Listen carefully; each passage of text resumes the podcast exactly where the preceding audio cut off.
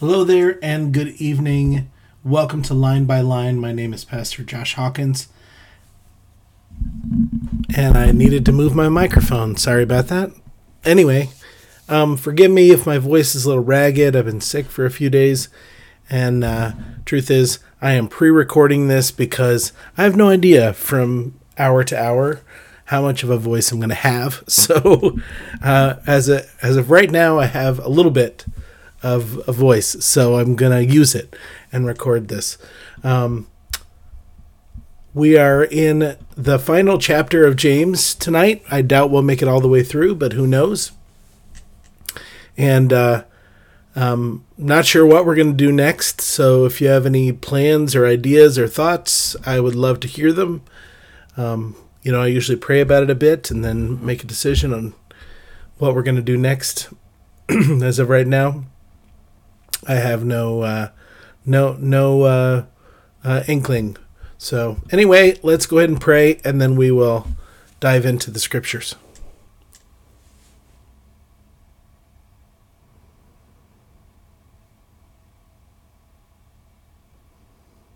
Beautiful Heavenly Father, I thank you for a beautiful day.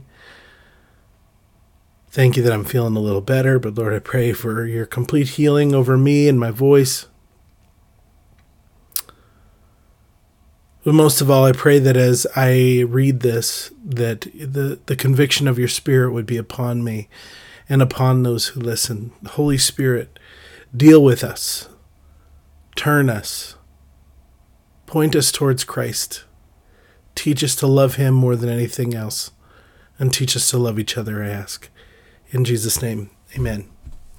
All right, so let's read it. James chapter 5, verse 1. Holman Christian Standard Bible. Come now, you rich people, weep and wail over the miseries that are coming on you. Your wealth is ruined and your clothes are moth eaten.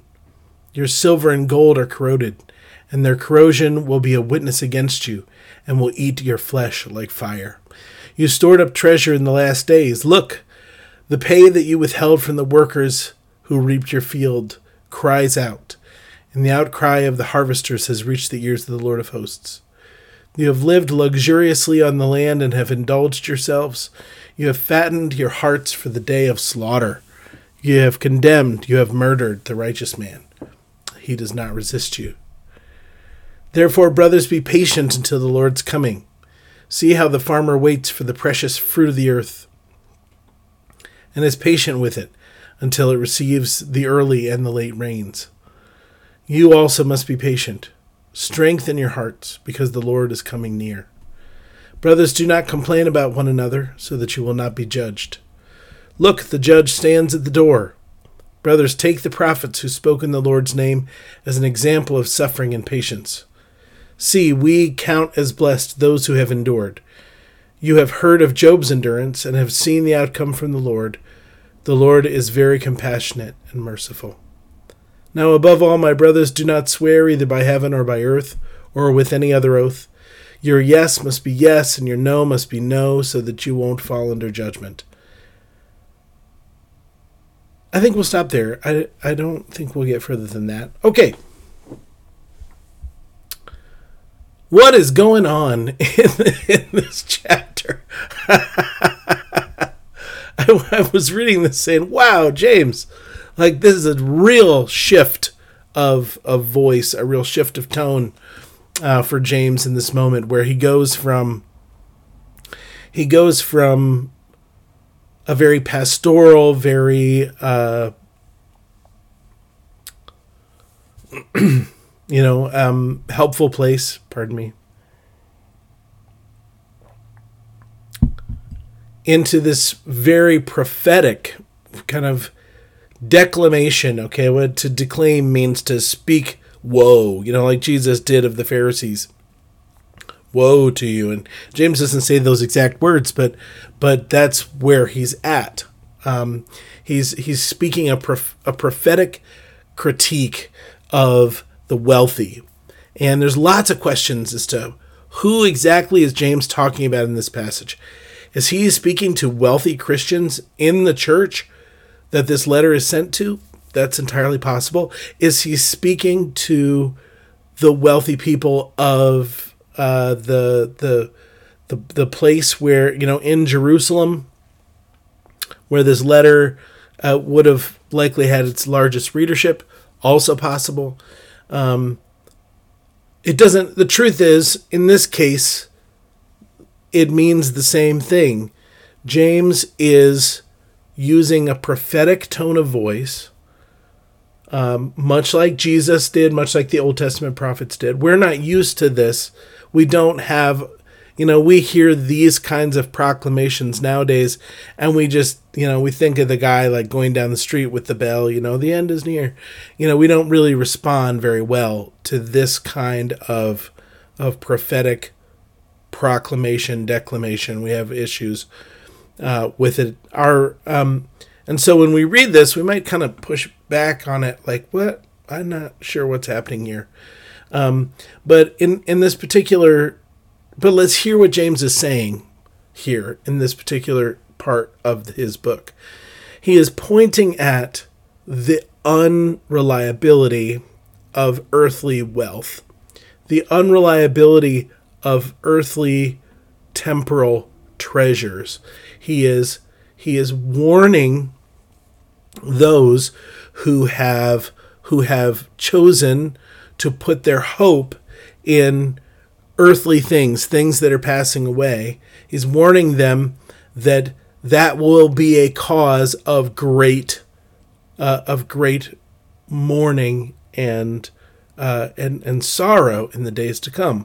That, that that though it might seem the safe bet now, though it might seem like something that makes sense now, I'm investing in the things that are trustworthy, right? I'm giving my life and my time and my effort to things that that that that are going to pay off for me. Um, James is saying they aren't going to pay off for you. The the wealth and the the way you've gained your wealth are both going to turn on you and destroy you in the end. Uh, he says, Your wealth is ruined, your clothes are moth eaten, your silver and gold are corroded their corrosion will be a witness against you and will eat your flesh like fire. Um, man, that's that's that's wild, isn't it? I mean, you think about this. Um, I think about uh, well,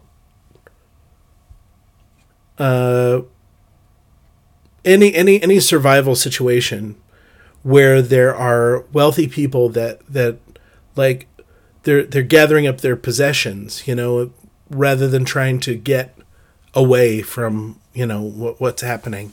Um, uh, think about like on the Titanic, you know, people were trying to pay their way onto these boats, and and the guys were like, "Nope, not going to happen."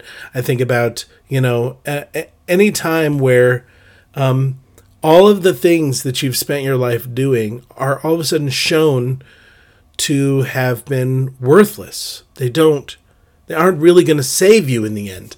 And that's that's what James is trying to say. He's saying it to the wealthy everywhere, but especially within the church. Uh, you, you're trusting in the wrong things, and your trust in those things um, has caused you to make sinful and foolish decisions. So he says, he says, Look, the pay you withheld from the workers who reaped your fields cries out, and the outcry of the harvesters has reached the ear of the Lord of hosts. So he's saying, Hey, uh, you thought that it would be a good idea. Oh, you know what I'm going to do? I'm just not going to pay my workers.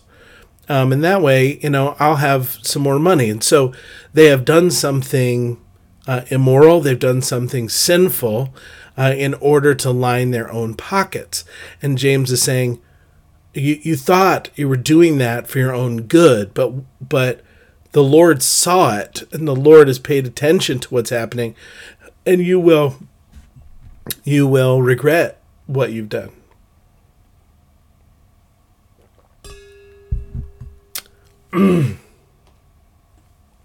Forgive me.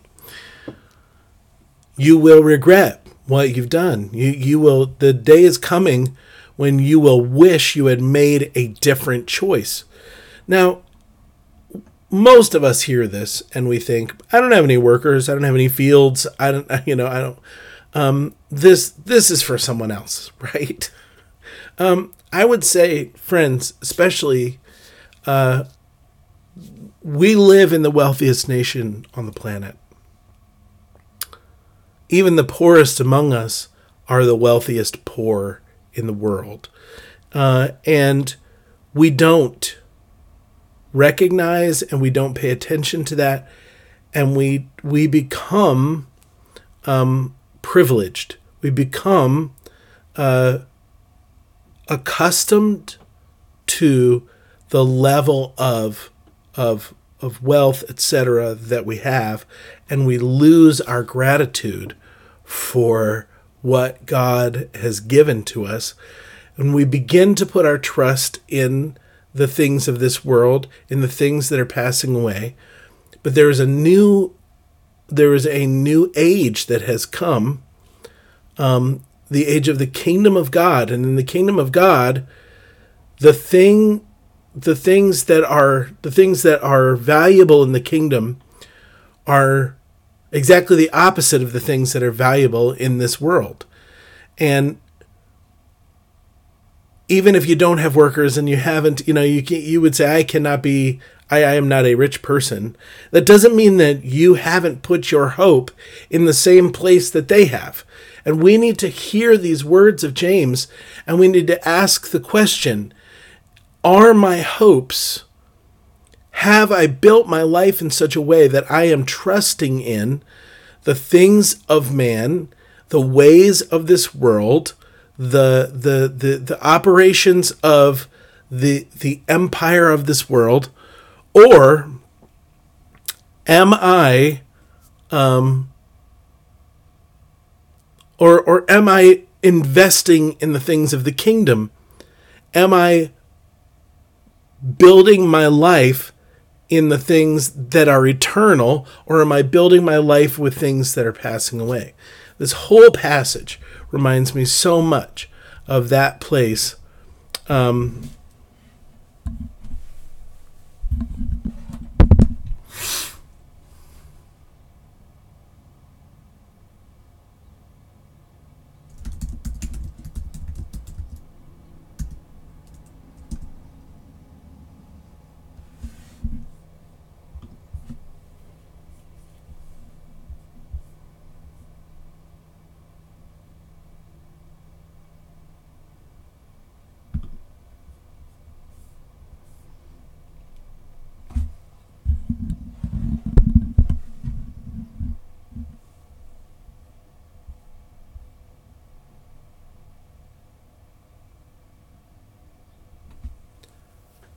that place in First Corinthians chapter 3 where it says, um, If anyone builds on the foundation of Christ with gold, silver, or precious stones, wood, hay, or straw, each one's work will become manifest, for the day will disclose it, the day of the Lord, the day of judgment because it will be revealed by fire, and the fire will test what sort of work each one has done.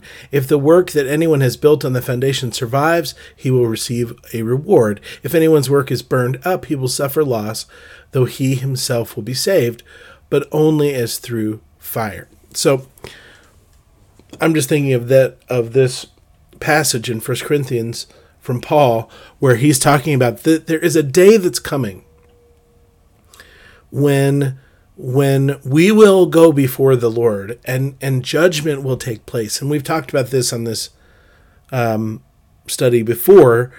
That yes, we as Christians we will be judged, and um, uh, it's not like you know Paul here doesn't say that eternal damnation is is on the you know is up for grabs. Like this isn't a this isn't a heaven or hell judgment. This is a my life being put in the fire of God's holiness and the things that I did, which were in alignment with love, love of God and love of people, my, the things that I did which were which had right motives, motives that aligned with the kingdom, um, those things will remain and they will be a reward for me.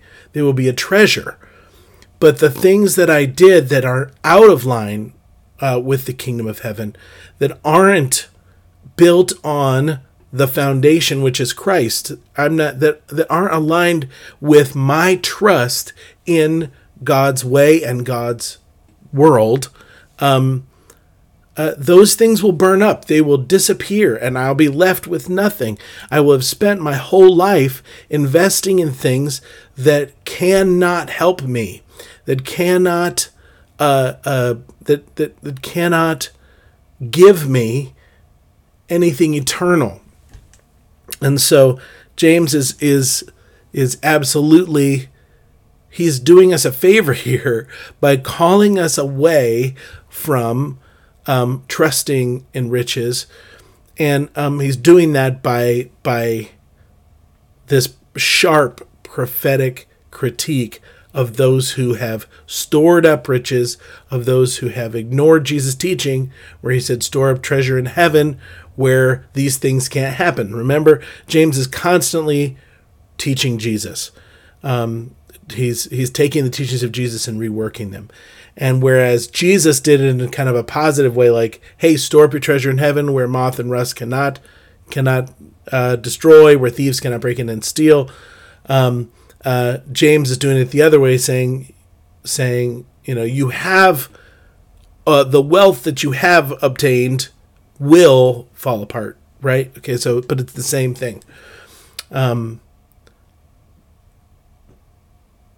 and and we see in this passage this pattern that starts with uh with starts with a trust in in silver and gold and things that are passing away and that ends in murder.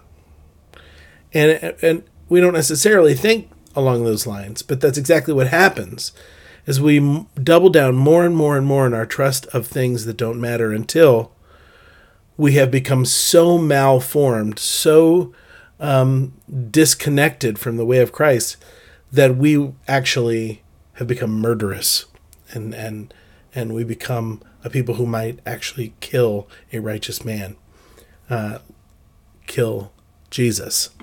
Uh, that that's exactly what happened when the Son of God came in to the midst of human beings in all his perfection, in all his glory, in all his beauty. Uh, humanity looked at that and and rejected it because we could not we could not connect with the the message that Jesus brought. We couldn't see it for the glory that it was, and so we killed him. And that's exactly the same process that James is pointing out. As we put our trust in the way of the world, we will we will we are, we are partnering with the same spirit that crucified Jesus Christ. That's a big deal, right? Okay.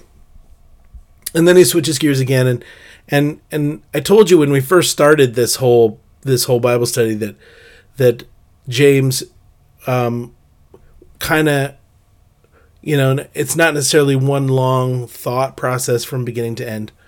Um but uh but and and so he's going to be doing these kind of um, switches throughout because it's almost like Proverbs where he's going to say something important and then say something else and they aren't necessarily connected. So, verse 7 Therefore, brothers, be patient until the Lord's coming. See how the farmer waits for the precious fruit of the earth and is patient with it until it receives the early and the late rains. You also must be patient. Strengthen your hearts because the Lord's coming is near. Oh boy, this is a big one. This is such a big one. Um, uh, walking out the Christian life is so difficult sometimes because uh, it's really hard to stay patient, um, to stay in the place where I'm putting my trust in in God's process in me. Um, it's it's really difficult, and I I, I I say this rather often, but the the you know 75% of the things that I hear from God are wait. Um, wait, wait, wait, wait. Uh, and I want to move, move, move, move, move. And he's saying, no, wait, because patience is a really, really important part of this. This whole thing, following Jesus, is about learning how to trust God. I can't say that enough. That's what this whole process is about. That's what all these days and years and hours are for. You, my friends, are in a process of learning more and more over time how to trust in God, how deeply you can put your full weight upon Him. And at the end of the day, like we said in the last in, in the last little bit, it is those who have fully trusted in God that will be happy at the day of judgment. It's those who have chosen to believe what Jesus has told us, to, to, and to live their lives in the way that He has called us to live them. These are the people who will be glad in the last day. The people who will be, uh, who will rejoice, right? And I think of so many different situations in, in my life where this advice is so important the farmer waits for the precious fruit of the earth and is patient with it until it receives the early and the late rains. So, you know, we begin to plant into our lives the Word of God, practicing our Christianity, prayer, reading the Bible, spending time with each other, putting in the work putting in the work little by little by little by little, day by day by day by day. And sometimes it feels like we're not moving at all. It feels like we're just spinning our wheels, we're getting nowhere. Um, but James is saying, trust this process. Trust this process that that the Lord knows what he's doing and if we will continue to sow into the kingdom, or let God's word be sown into us, in however you want to, that metaphor to work, that the fruit of the earth will come. We will see it. We will see that God's work in us is is is good and is coming to fruition. We will be glad. Uh, we we will rejoice, not just you know in this life, but in the next life. Um, I don't know if you're aware of the there's a preacher named John Piper and and I like some of the things he says and some other things he says he and I would disagree about. Uh, but um, uh,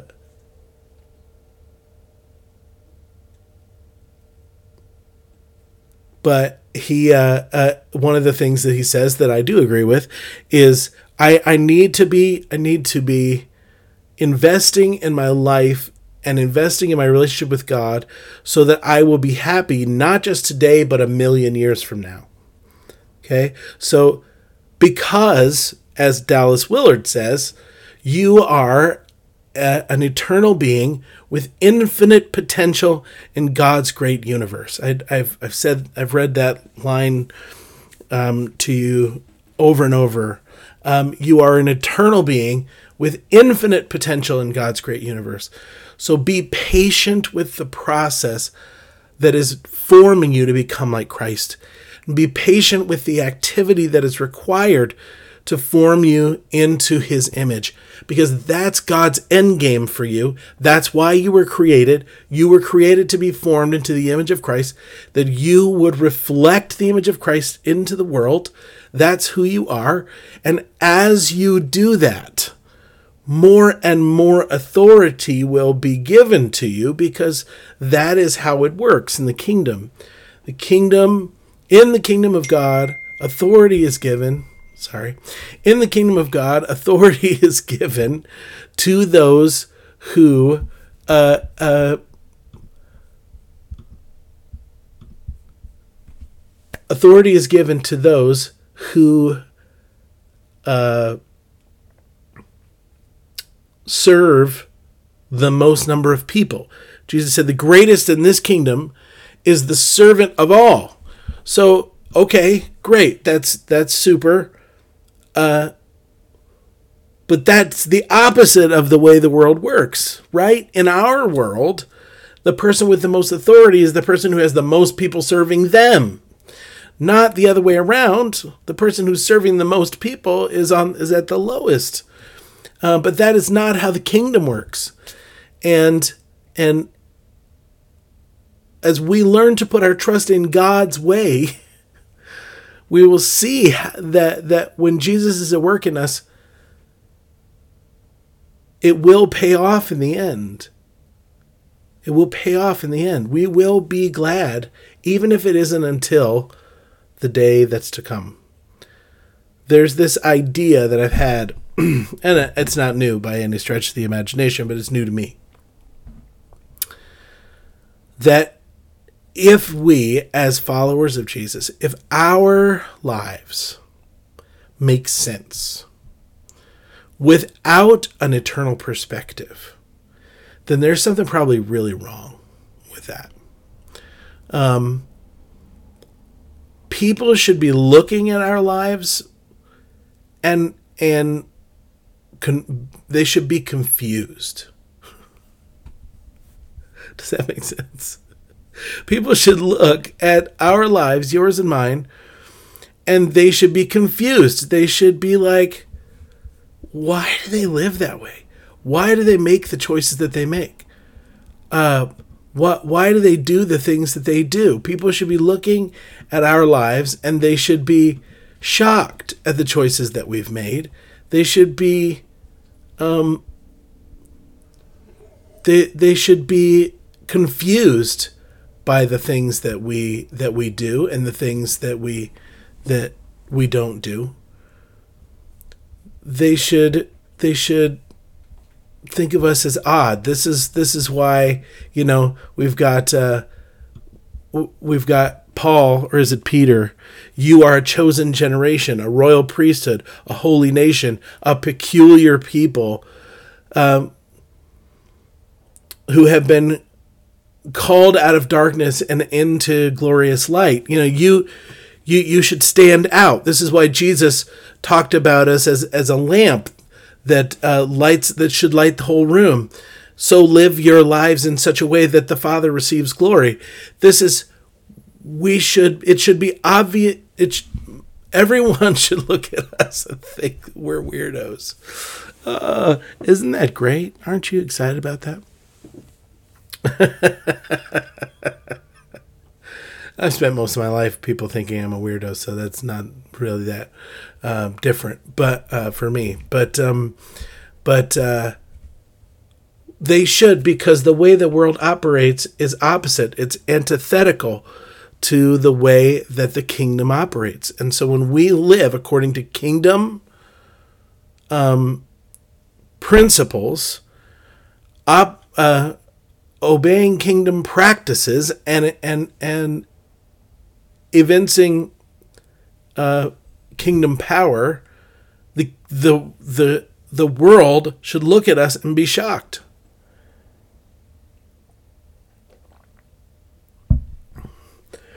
the world should look at us and they should be shocked at who we are and what we do and why we do it. They should not that they they should truly not understand. Um, because we're waiting for the Lord. And if our lives make sense without an understanding of our belief in the resurrection of the dead, of our belief in the final judgment of all things, our lives should be lived in the light of our understanding that we are eternal beings with infinite potential in God's great universe, that we are a people who have already died with Christ and who are going to rise again. This is this is who we are, you and I. We are people who have stepped from from one life into the next life. We are, as N.T. Wright would say, Jesus and the future people. We're people living out the, the future kingdom in a present age. This is who we are. And so it should be, it, it, it should not make sense to the world why we live the way that we do. And if they look at us and they say, I totally understand that, then then I think we're doing something wrong.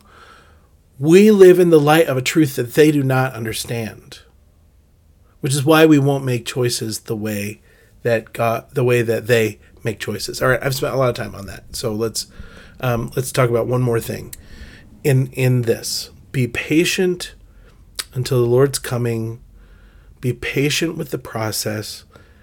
Friends, there's something that it took me years and years to understand, and that is God almost always chooses process. And he almost never chooses instant gratification.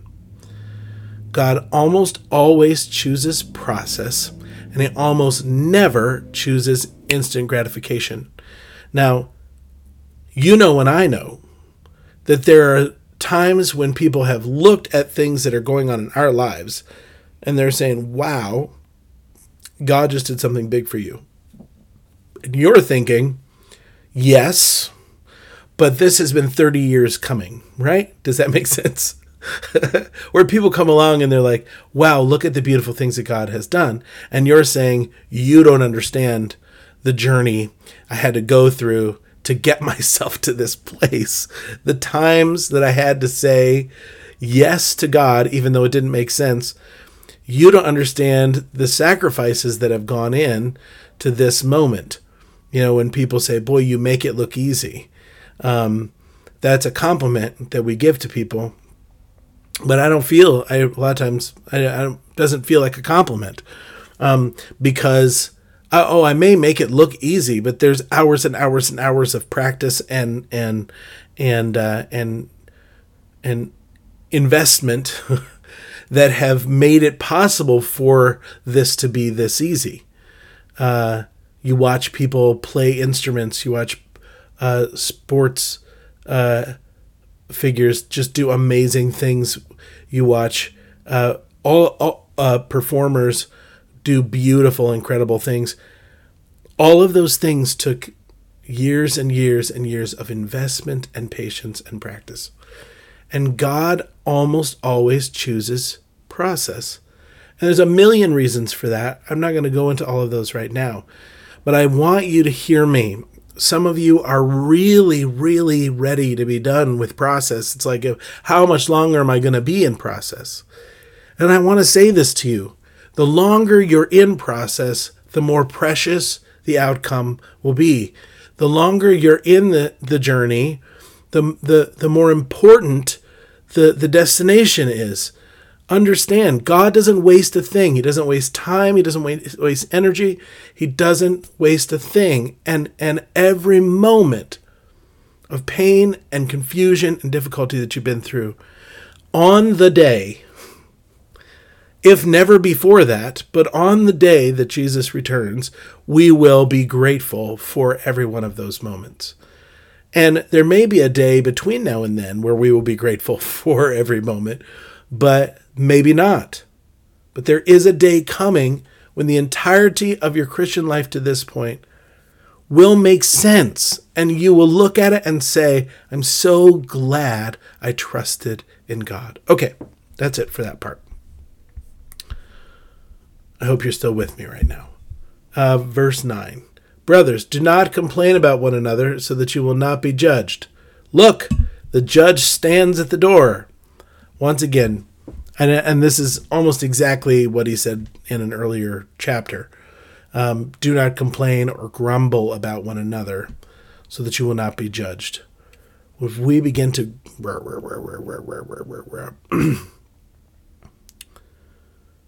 grumble against one another.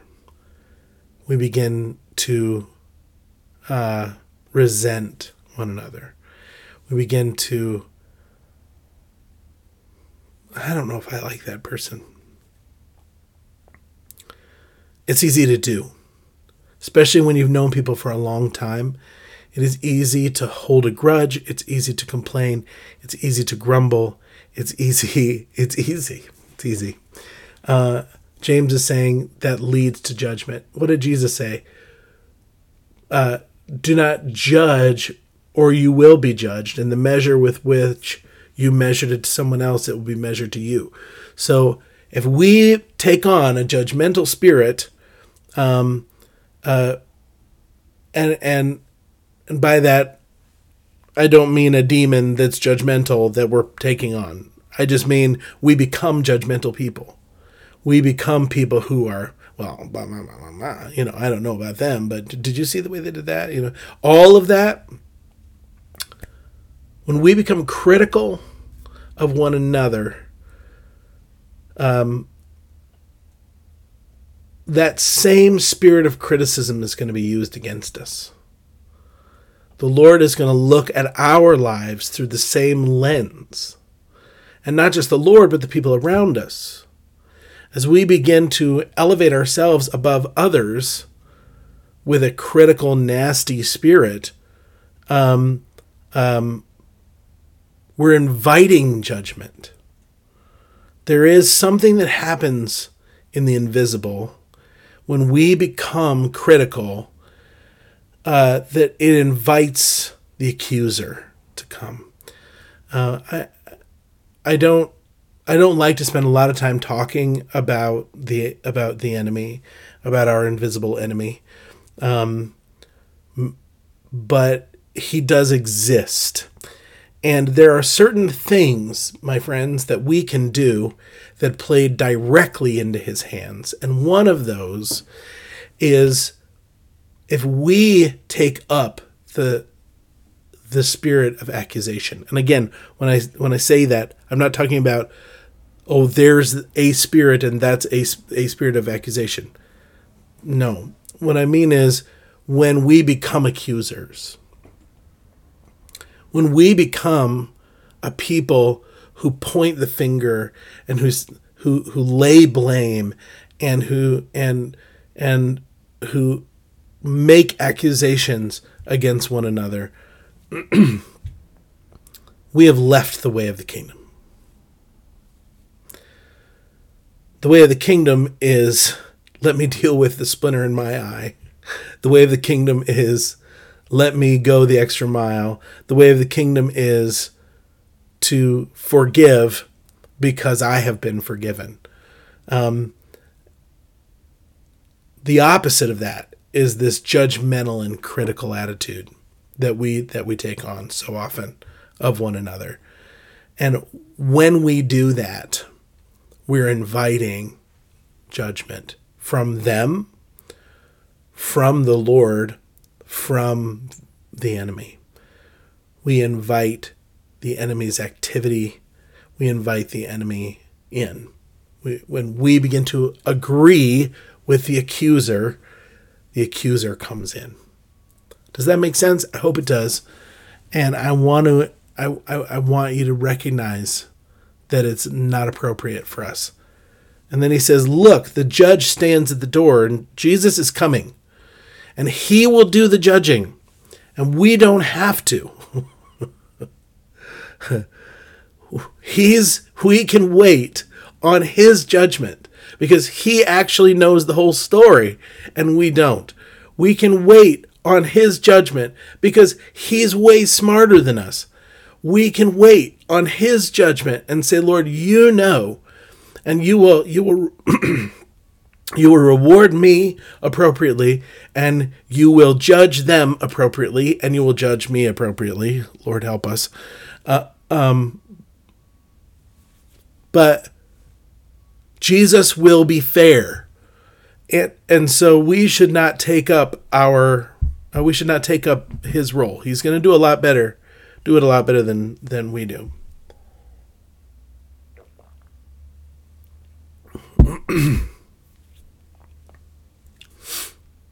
Brothers, take the prophets who spoke in the Lord's name as an example of suffering and patience. See, we count as blessed those who have endured. You have heard of Job's endurance and have seen the outcome from the Lord. The Lord is very compassionate and merciful. So we can look at the prophets of old. He particularly names Job, who went through just an unbelievable amount of suffering and pain. Um, but on the other end of that was blessed with double. Um, because in the midst of it all, he did not he did he he refused to accuse God um, for what he was going through. He trusted in God all the way to the end, even when his own wife said, "Just curse God and die." He didn't do it. Um, and he went through so so much. I mean, he lost his children. He lost all of his wealth. He lost his physical health. Uh, he went through so so so much.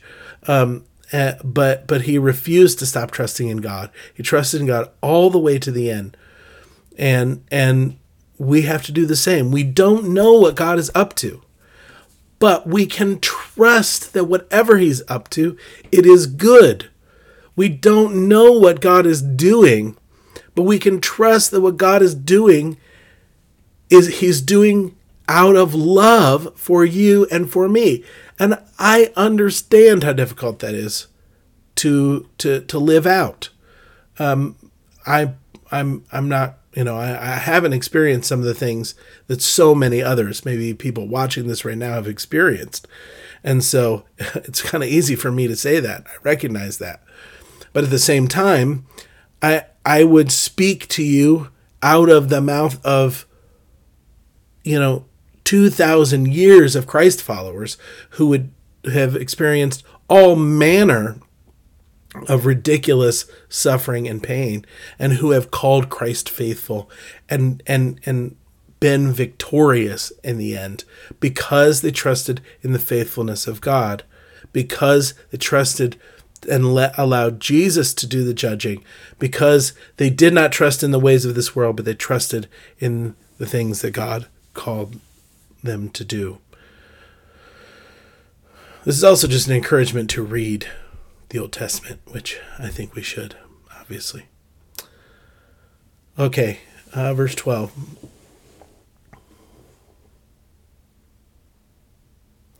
Now, above all, my brothers, above all, do not swear either by heaven or by earth, or with any other oath. Your yes must be yes, and your no must be no, so that you won't fall under judgment. Um, does this sound familiar? Once again, James is purposefully teaching the teachings of Jesus. He is bringing them back and he's, you know, kind of reworking them in his own words. But these are things that Jesus taught us. We are followers of Jesus Christ. Do we believe what he taught us? That's a really important question, friends. So important. And I really hope that we can all say, yes, we believe in what Jesus taught us because it's radically important. This is one of the things that Jesus taught us.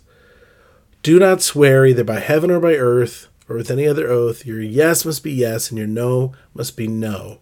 What does that mean? What does that mean? Um, it just it means just simple honesty. Be who you are. Don't play the manipulative game of pretending. Don't uh, don't look for ways to get out of keeping your word. That's a hard one. S- do what you said you were going to do. Be who you say you are. Stand up and live a life of pure and simple, straightforward honesty. That's so radically important and so radically different from the culture from in which we live. My goodness, friends. Think about the world we live in and how litigious it is. And that means that they have a lot of lawsuits, right? Okay? Over and over again, all around us, the world is constantly trying to trick us. The world is constantly trying to cause us to believe things that aren't actually true. Um, you know, the scams that are out there everywhere, there's constant, I mean, just re- scam after scam after scam. And, and not even, I think James would go even further than, than don't scam people. Obviously, he means that.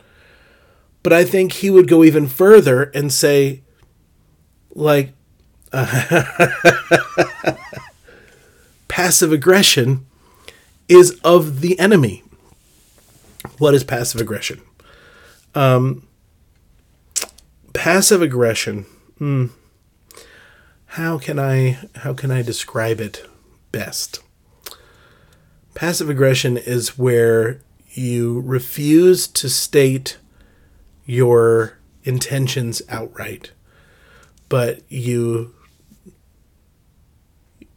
you go in a roundabout way to try and manipulate someone into doing what it is that you want them to do. It's like saying, you know, I mean, in the most obvious kind of form, is like, you know, if, if if I'm carrying something heavy, and then a friend of mine comes by, and I'll be like, "Don't help me, I'm fine," when I really would like someone to come and help me. You know, that's that's that's the simplest uh, version of that but we're really good, a lot of us, me included, are really good at trying to manipulate people without an honest expression of my needs, my wants, and my intentions. And it's of the enemy. Can I just say that to you? When we have needs, wants, and intentions, we should trust one another enough. Boy, this is so tough we should trust one another enough to honestly express the need, the want, or the intention.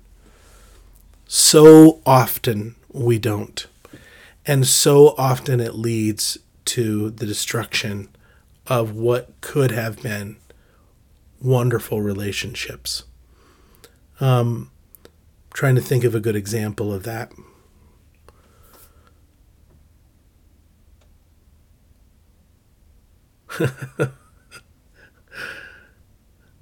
uh, hmm.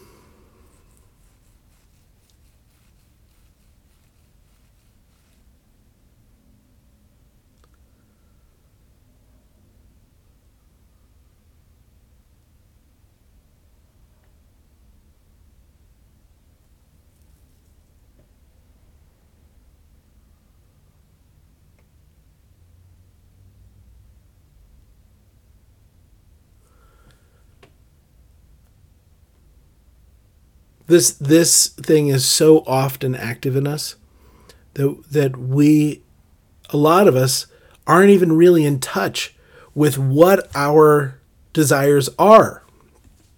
Jesus, when he would meet with people, he would say, uh, What do you want from me? I love that simple straightforwardness of Jesus. What can I do for you? You know, there wasn't any playing around and and he wouldn't put up with people who would try and get him to do things in some kind of roundabout way. He wanted them to ask, he wanted them to be straightforward, he wanted them to state their request Will you do this for me? Let's give each other that gift. When we don't, it causes enormous problems. I mean, enormous problems. Uh, when we have an expectation of someone else, and sometimes, which this is this is hard to deal with, but sometimes our expectations of others are hidden even from ourselves. Isn't that great? but it's real. Sometimes our expectations of others, we don't even realize we carry those expectations. And so so we can't express them. Uh, but this is such a huge topic, and I'm having such a hard time pulling together the strands of this. But have you ever been in a relationship with someone and then they disappointed you, and and it made you not want to be in a relationship with them anymore? Um, but you weren't even entirely sure why you were disappointed with them. Has that ever has that ever happened? Um, a lot of times that comes from our inability or our, our uh, to to express our expectations of someone. And if I have never said to this person, like, you know, if I never said to my wife um, that I wanted her to throw me a birthday party for my birthday, It's we're nowhere near my birthday, so this isn't as specific. But if I really hoped that she did, and then she didn't throw me a birthday party, and I was mad at her because she didn't throw me a birthday party, this didn't ever actually happen. Okay, I'm just going to make that, but this is just the best way I can describe this to you. Imagine that I'm in a relationship with my wife and I wanted a birthday party and I never said to her, "Hey, let's let's have a birthday party." I just kind of expected her to throw me a birthday party and then my birthday comes and goes. And maybe she acknowledges it. She says happy birthday, you know, should even, you know, like buys me a gift or something. But I wanted a party and I'm and I'm mad at her because I didn't get a party. Um that's not okay. Does that make sense? I never said to her, "Hey, let's have a birthday party for me this year." Now, could she, out of her love for me, choose to arrange a party for my birthday? Of course she could. And that would be I would receive that and that would be wonderful. But if I've never expressed to her a desire of mine that I wanted to have a birthday party, am I allowed to be angry with her or disappointed in her because she didn't do something I never asked her to do? No, I'm not. It's not fair. It's not fair to her to expect something from her that I never told her that I expected, right? But we do this to each other all the time. We do this to each other regularly where we have expectations of one another and then when they when when another person doesn't live up to those expectations we're angry with them we carry offense towards them and uh but we don't they never did they didn't do anything wrong it's really not fair that we carry offense towards them around this thing which we never asked them to do does this make sense all of this is connected with let your yes be yes and your no be no. All of it. Because in loving each other, we have to learn, we have to learn to express our expectations to one another. We have to learn to draw boundaries. We have to be okay with so I so and that's just step 1. So step 2 is I express an expectation or a need or a want. You know what? I would really love a birthday party. And my wife says, honey, I love you, but we don't have the money to throw you a birthday party this year. Do I get to throw a fit over that? no, I don't. You want to know why? Because I expressed it and and she has every right in the world to say I'm not capable of that right now. Does this all make sense? And if we all were allowed to talk to each other in this way, our relationships would go much more beautifully. But the world doesn't work this way. And we usually don't work this way. We don't, our yes, we almost never say yes. We usually hedge. We don't make commitments and we don't keep them. And our no, we don't ever want to say no because our no is a rejection we worry that our no is a rejection for that person, and we don't trust them to stay in relationship with us if we say no to them. Even though that's what we mean. I really, I'm saying no. Um, but I don't want to just say no. Because if I just say no, I'm going to offend you. So I'm going to use hints and tricks, etc., to say to say no in a nicer way. The problem is my no isn't no. And if we love each other, we should be able to look at each other and say, "No, I can't do that." And and and that be okay. You need to be able to make commitments and keep them, and you need to be able to set boundaries and respect other people's boundaries. These are really important parts of being the kind of person who loves God and loves people. Okay, we need to wrap it up. I want to pray for you. it's a lot today, especially that last part. I feel like we could talk about that for a really long time. Um, so maybe we will some other time. Father, hmm,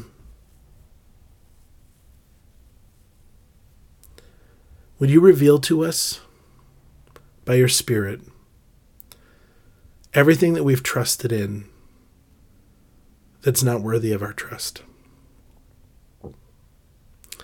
Would you reveal to us by your Spirit all the ways that our trust in unworthy things have led us to make sinful choices?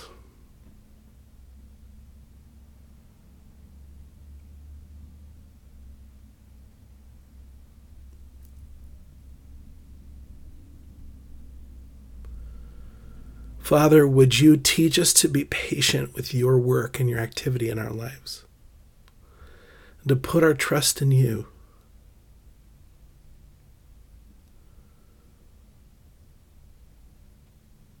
Even when we're in pain, even when we're confused.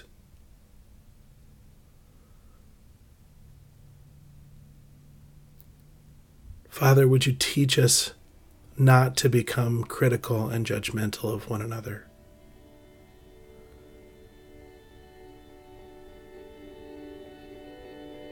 And Father, I ask that you would help us to let our yes be yes and our no be no.